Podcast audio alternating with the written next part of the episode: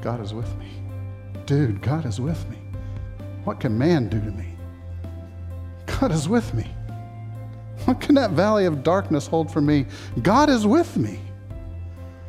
God is with me and God is for me. Yahweh, the one who is eternally existing, David says, He is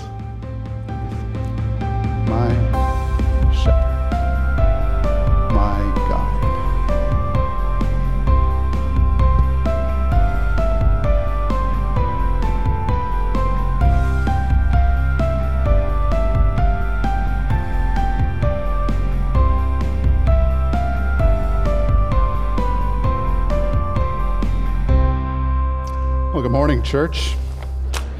It's good to see you. I, I love singing uh, that song, I'm No Longer a Slave to Fear. Uh, it's been one of my favorites for a long time, probably since the first time I heard it. And uh, love, love, love to sing it, and uh, flows perfectly with what I want to talk about today.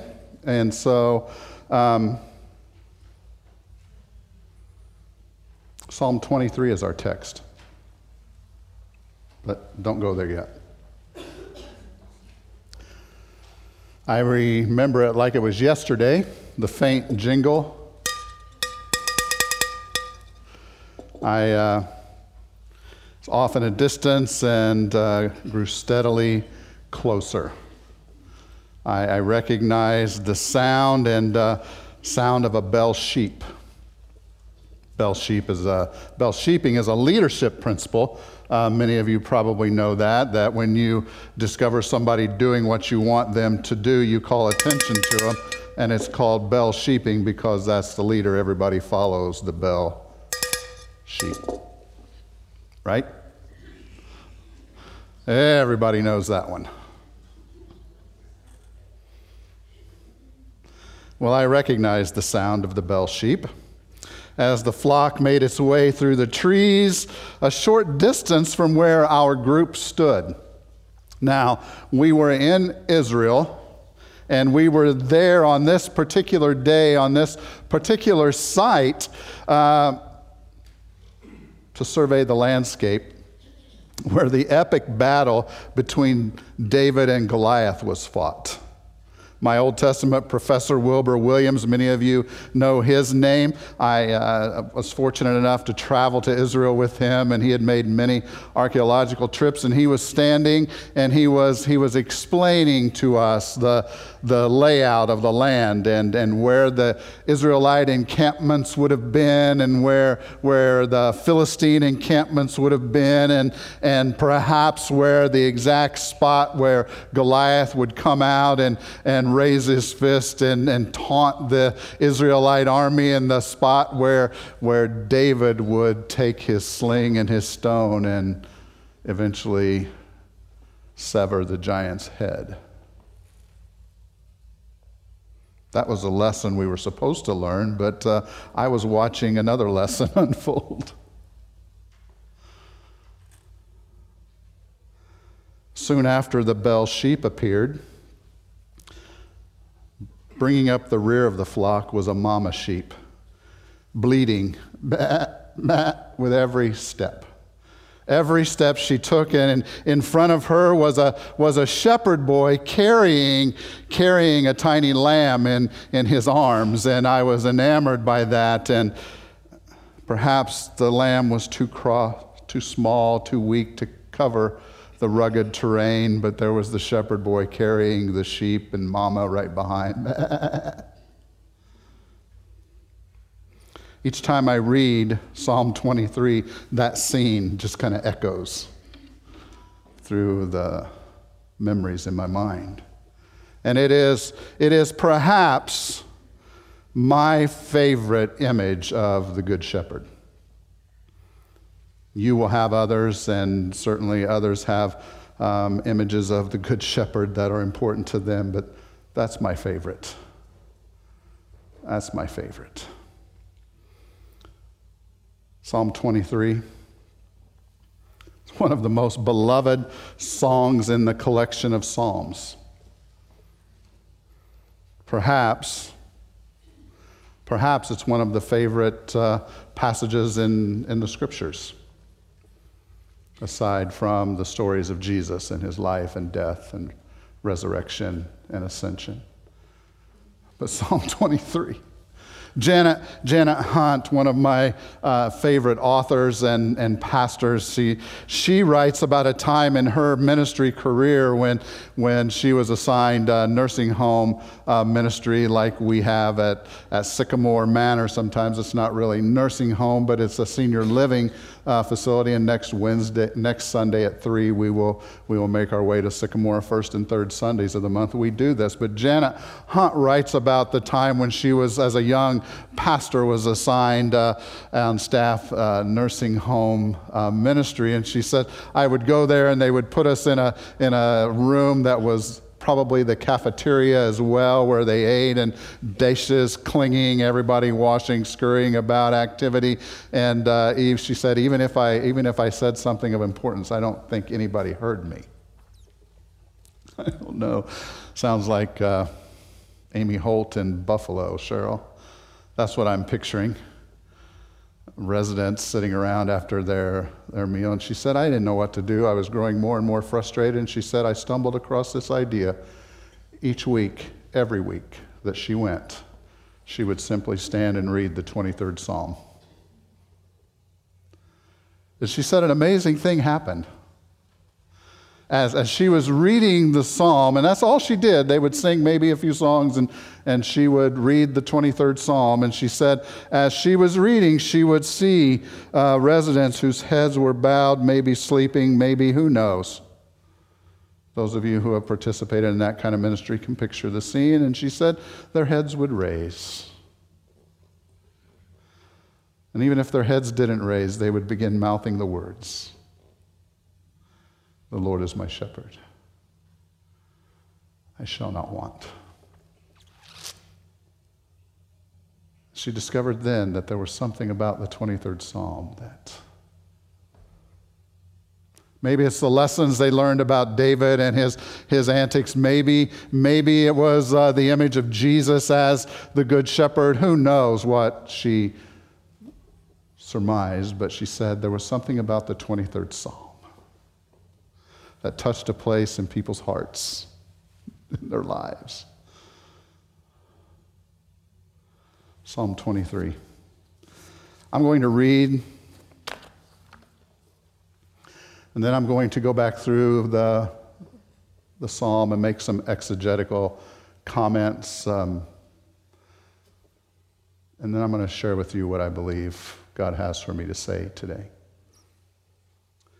Psalm 23. I'm reading from the King James Version.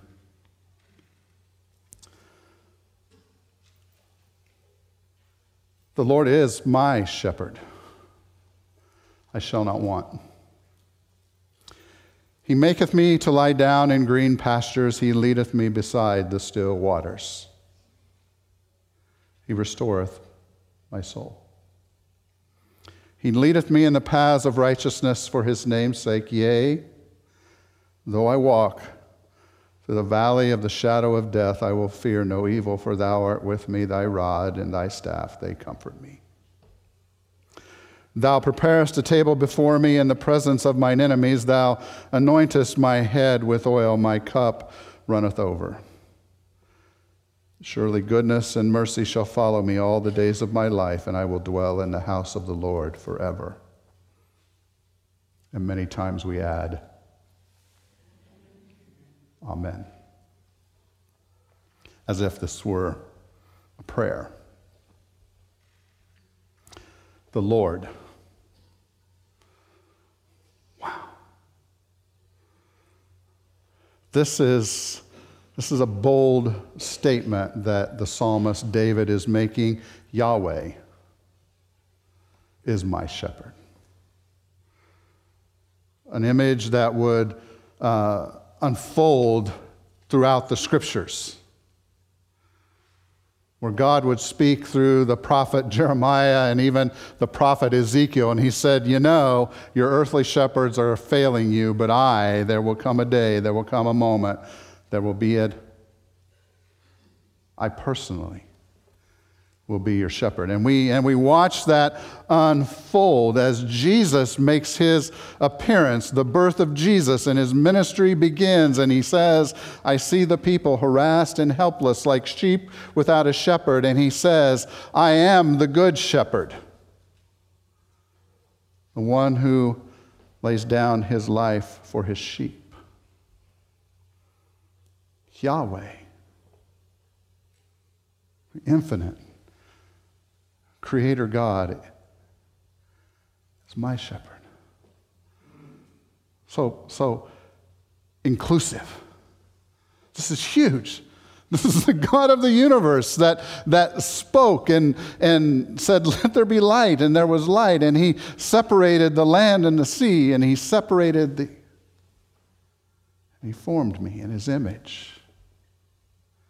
You and I, and he says, I am the shepherd of all humanity, but I am your shepherd. Personally. To lie down in green pastures beside the still waters, it's the picture of contentment. Frame it.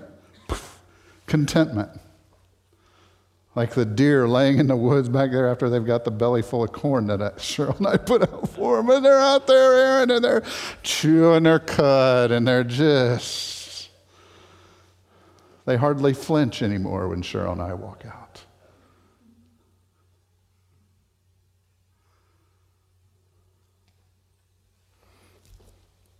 A reminder to us that Jesus plus nothing equals everything. And they told me I would never use math again, but I used it just then.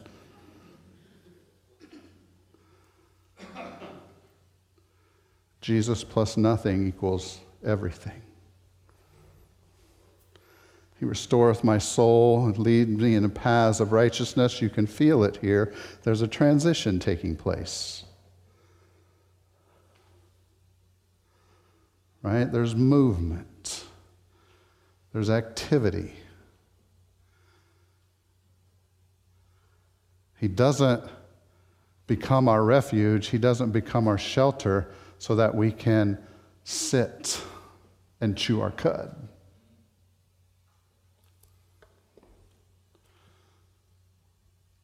It's not the point. It's not the point of this psalm at all in my estimation. You can argue with me, call me up, we'll have coffee, I'll buy. Certainly, that's part of the story that God restores us. God watches over us and cares for us. But there's movement. He is Jesus, the city of refuge. It's declared in the scriptures of old. But He moves us because God is on mission. He's on mission. And he's moving us out. I don't know why, but I just thought of cattle in Wyoming. So they're, they're moving them right now through, from winter pastures and, and their safety of their confines there off to the mountain pastures to get the lush green grass right now. And and trail drives in Wyoming, and that's likely the traffic jam you could get into this time of year in certain parts of Wyoming is waiting on cattle to move. God's on the move.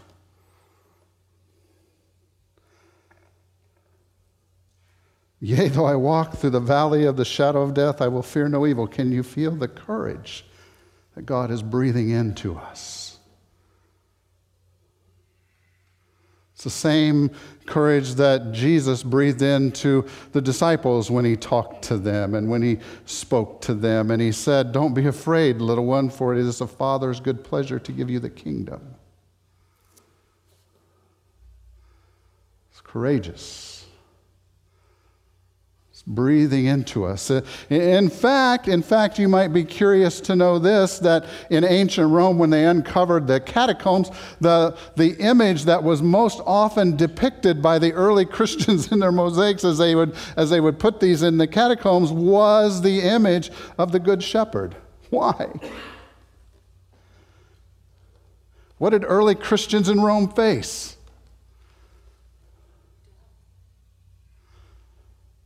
The Lion King. The emperor, they're tossed to the lions. They were, they were tortured, they were maimed, they were killed at the pleasure of the emperors and those who hated them. And their image that they loved the most was the Good Shepherd who gives me courage, yea, though I walk through the valley of the shadow of death.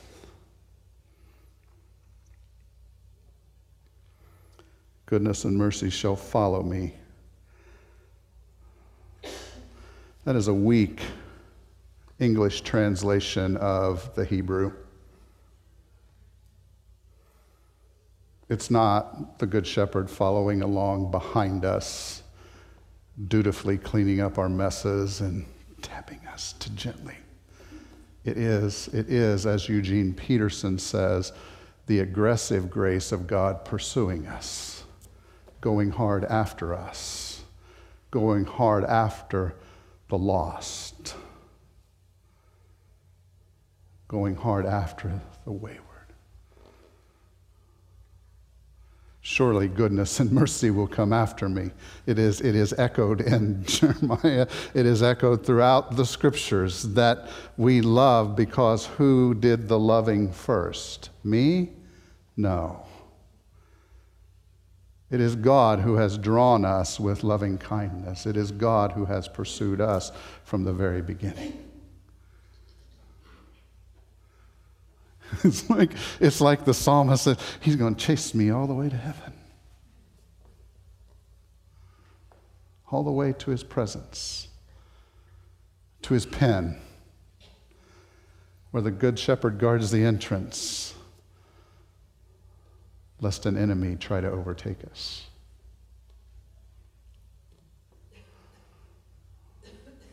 Don't you love that? Don't you love that? I don't see any smiles. I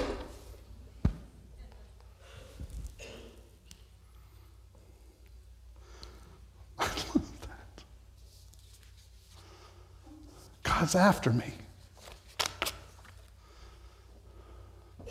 He's pursuing me.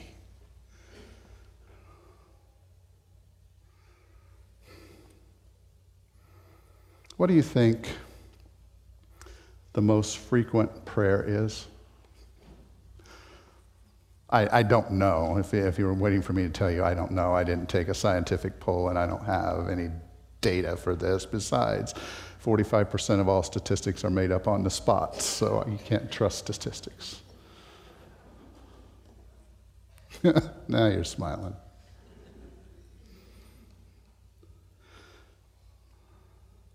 J.D. Walt, a writer that uh, I, I love to read his words. He, he suggested, he said, perhaps the most often prayed prayer is keep me safe. Keep me safe. I don't know. He says, perhaps right up there with daily bread, give me provision, give me peace. People do pray for safety. I know we prayed for safety for, for years. We still do. When our son Dylan was making the trek from South Dakota to to Indiana for classes and back and forth along those roads, and sometimes in the middle of winter, icy roads, uh, dangerous roads, treacherous. We prayed for, for safety and security for him quite often. In fact, every time he would leave, we'd pray, God, put your angels around his vehicle. We'd pray that. And We crave safety and security, don't we? Guys, they tell me that's what women crave more than anything else is just security. strong tower. I don't know.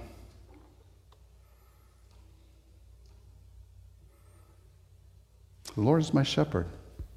Emphatic emphasis.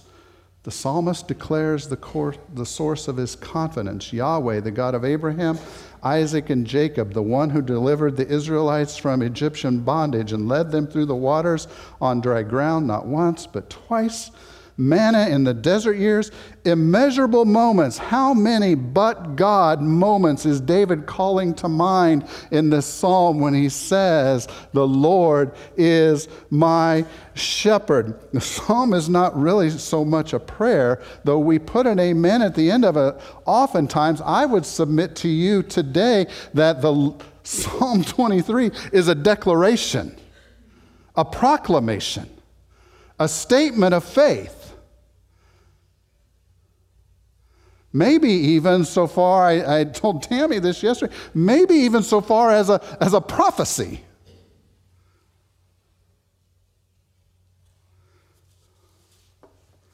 And I don't know where David was when he wrote this psalm. Moment of quiet reflection, plucking on his harp. You know that image, that. That's not the way I picture David.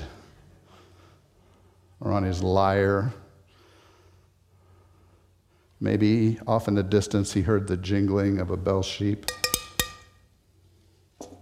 Maybe he's staring into the face of one of his greatest challenges ever. Maybe at one of those crossroads that Jeremiah wrote about. He said, When you come to the crossroad, ask for the ancient way. Maybe he's there. But this is what I read when I read the 23rd Psalm that David says, God, you have sheltered me. You have been my refuge. You have, you have given me rest. You have, you have restored my soul. You have renewed my spirit, God. And now there before me a mission. And I see and I sense courage rising in David's spirit. Right? Why? Why?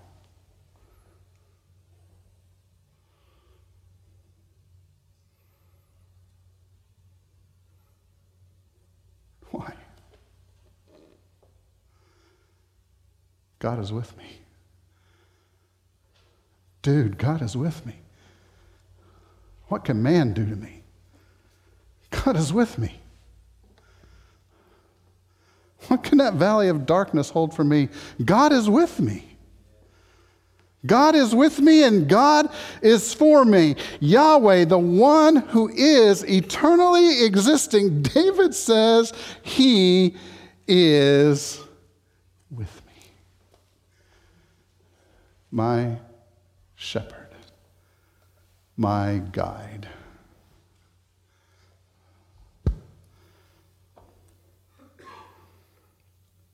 David knows what we know, doesn't he?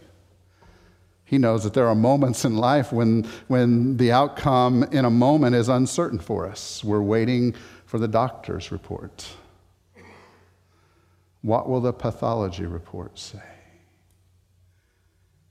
What will it be? Waiting for the phone call after a job interview because we really need that job to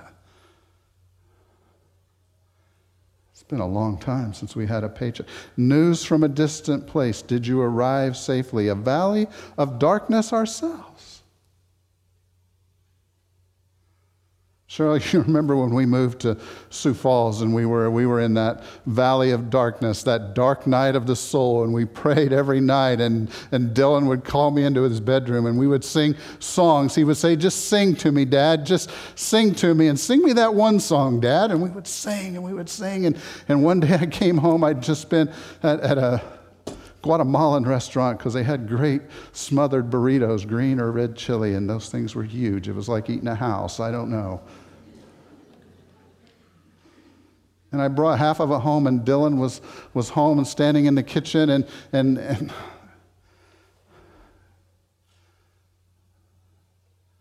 and he looked at me, Dad, and he says, Is it ever going to get better? I don't know about you, but when, when it's you in the middle of a dark valley and you're asking that question, that's one thing. But Alan, when your kid looks you in the face and says, Is it ever going to get better? That is a moment. That is a moment. And here's, here's the thing Sometimes we get stuck in that moment. That's, that's what happens when we, when we encounter depression in our lives, is that we get stuck in that moment and it's like, it's like it just keeps clicking and clicking and clicking. And, and we can't see the way out and we can't see the way forward and we can't see, ah, am I ever gonna get through this? That's what happens and hope starts ebbing away. And here's what happens, I think, folks. It happens to us, happens to churches, happens to families. They lose the vision the future.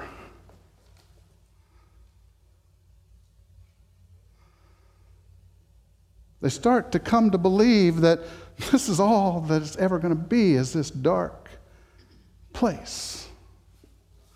Right? And sometimes you need help to get out of there. And, and I'm not going to spend a lot of time talking about this today like we did last week, but sometimes you need help. And it is okay, my friend, to see a professional. It is okay to seek medical interventions. Medication is not sin, especially and even for a medical illness that affects your mind.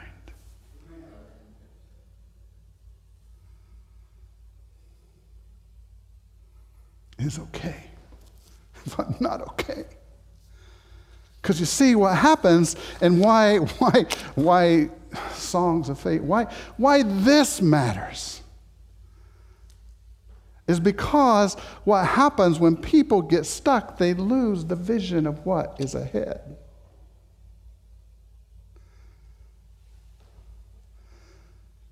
Right?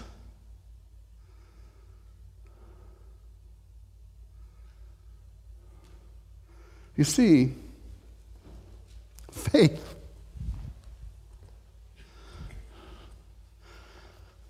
Faith is seeing the future that God has prepared for his people.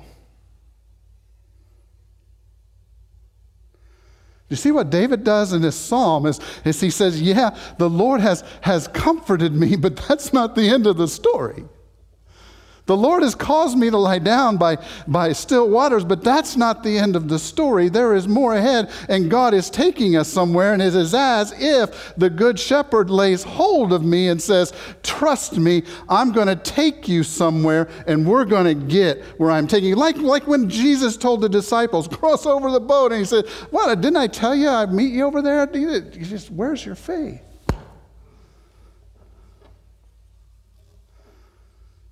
God is taking us somewhere, folks. He has saved us from hell and He is taking us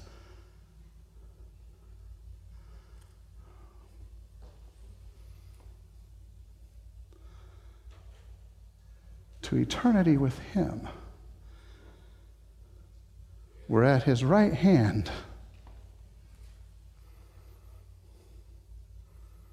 The goodness and mercy that has pursued me all of my life will become my reality forever and ever and ever.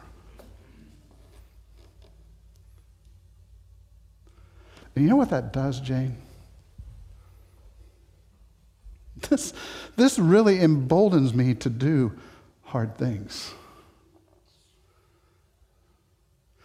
This, this really emboldens me to dare to risk for God's glory. This, this emboldens, we're going we're to give you some cookies later in the service, and you're going to wonder why are they giving me cookies? It's not, maybe not what you think, but this emboldens me to share the gospel.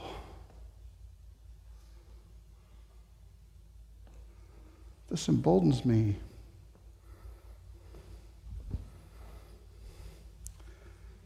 that even if I don't know how this is going to turn out, God has asked me to take one step, and I will take it.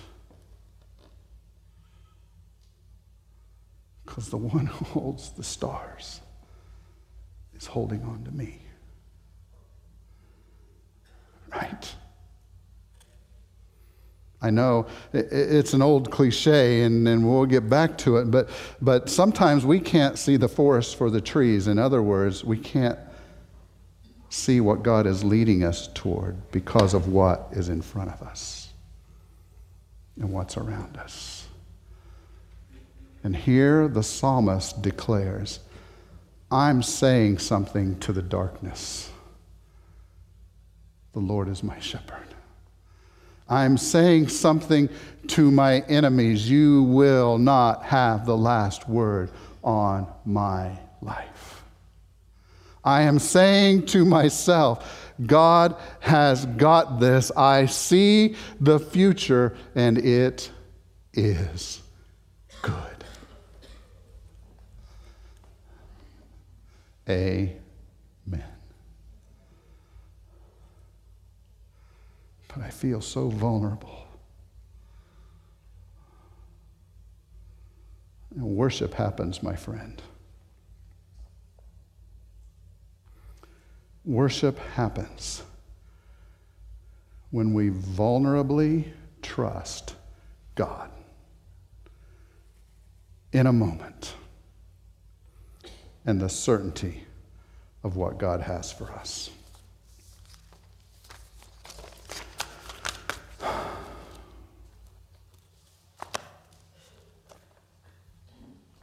I have a friend calls me every once in a while from South Dakota. I always think, I wonder what Carl wants today.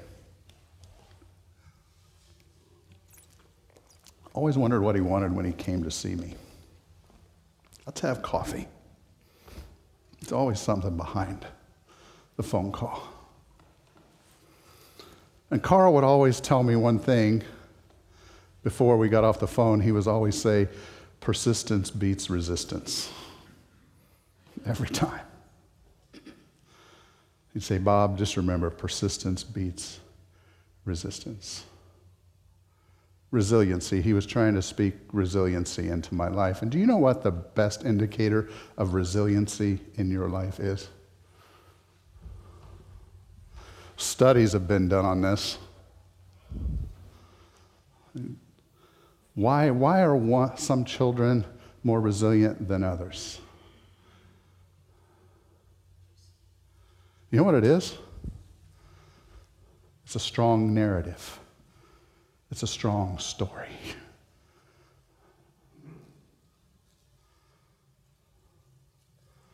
A strong family narrative. This is our story as a family. These, these are the challenges we've come up against. These are the opportunities we've embraced. This is, this is how we have overcome. That, that becomes the best indicator of resilience in children, is a strong narrative. And I think this is again one of those other places where the scriptures are so far ahead of science. God said, I have recorded your story. Do you see the Bible is the family story? It's not just a collection of stories that we want our kids to learn about David and Goliath or about Elijah or about Ruth or about that. That's our story, church. This book is our story. And Charles Spurgeon, he said, everything that's recorded, all those stories in the Bible that are recorded, they're there as predictors and prophecy about what God wants to do in and through your life. The very same thing. That's why, that's why James said Elijah was a man just like you. Just like you. This is our story. This is our song, Psalm 23. It's not just something we print on funeral folders. This is our story. The shepherd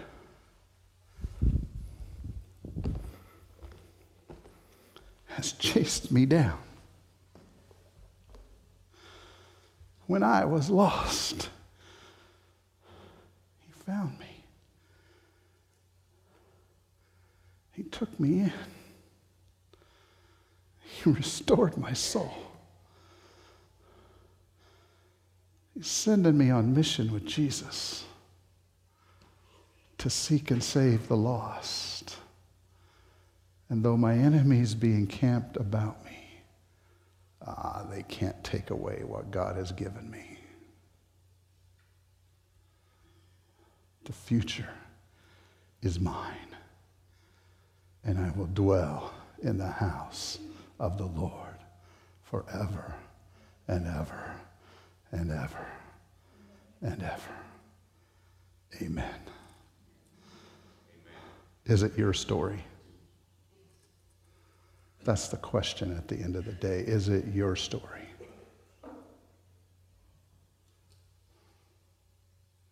Is it your story? Maybe you've forgotten part of the story and you're saying, wow, I just needed to be reminded of that today. That is my story. I don't know, but we're, we're going to sing. Worship team's going to come. I'm not going to sing. The worship team is.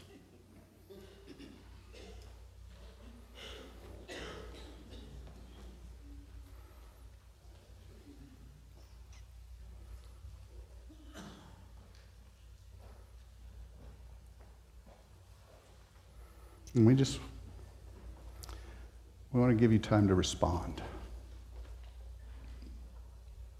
Maybe, maybe you're in that dark valley and you're just saying, wow, I just. You just need to find a place in the waiting room of faith today. Maybe, maybe today it's you. I, I wish that were my story. It's not right now, but Jesus, will you make this my story? Respond to him in faith. We just need a faith boost today. I don't know. But God is here, ready to meet with you, shepherd of the sheep, present and active. I'm going to sit down, be quiet. You listen to the voice of God as he speaks to you as we sing. Amen.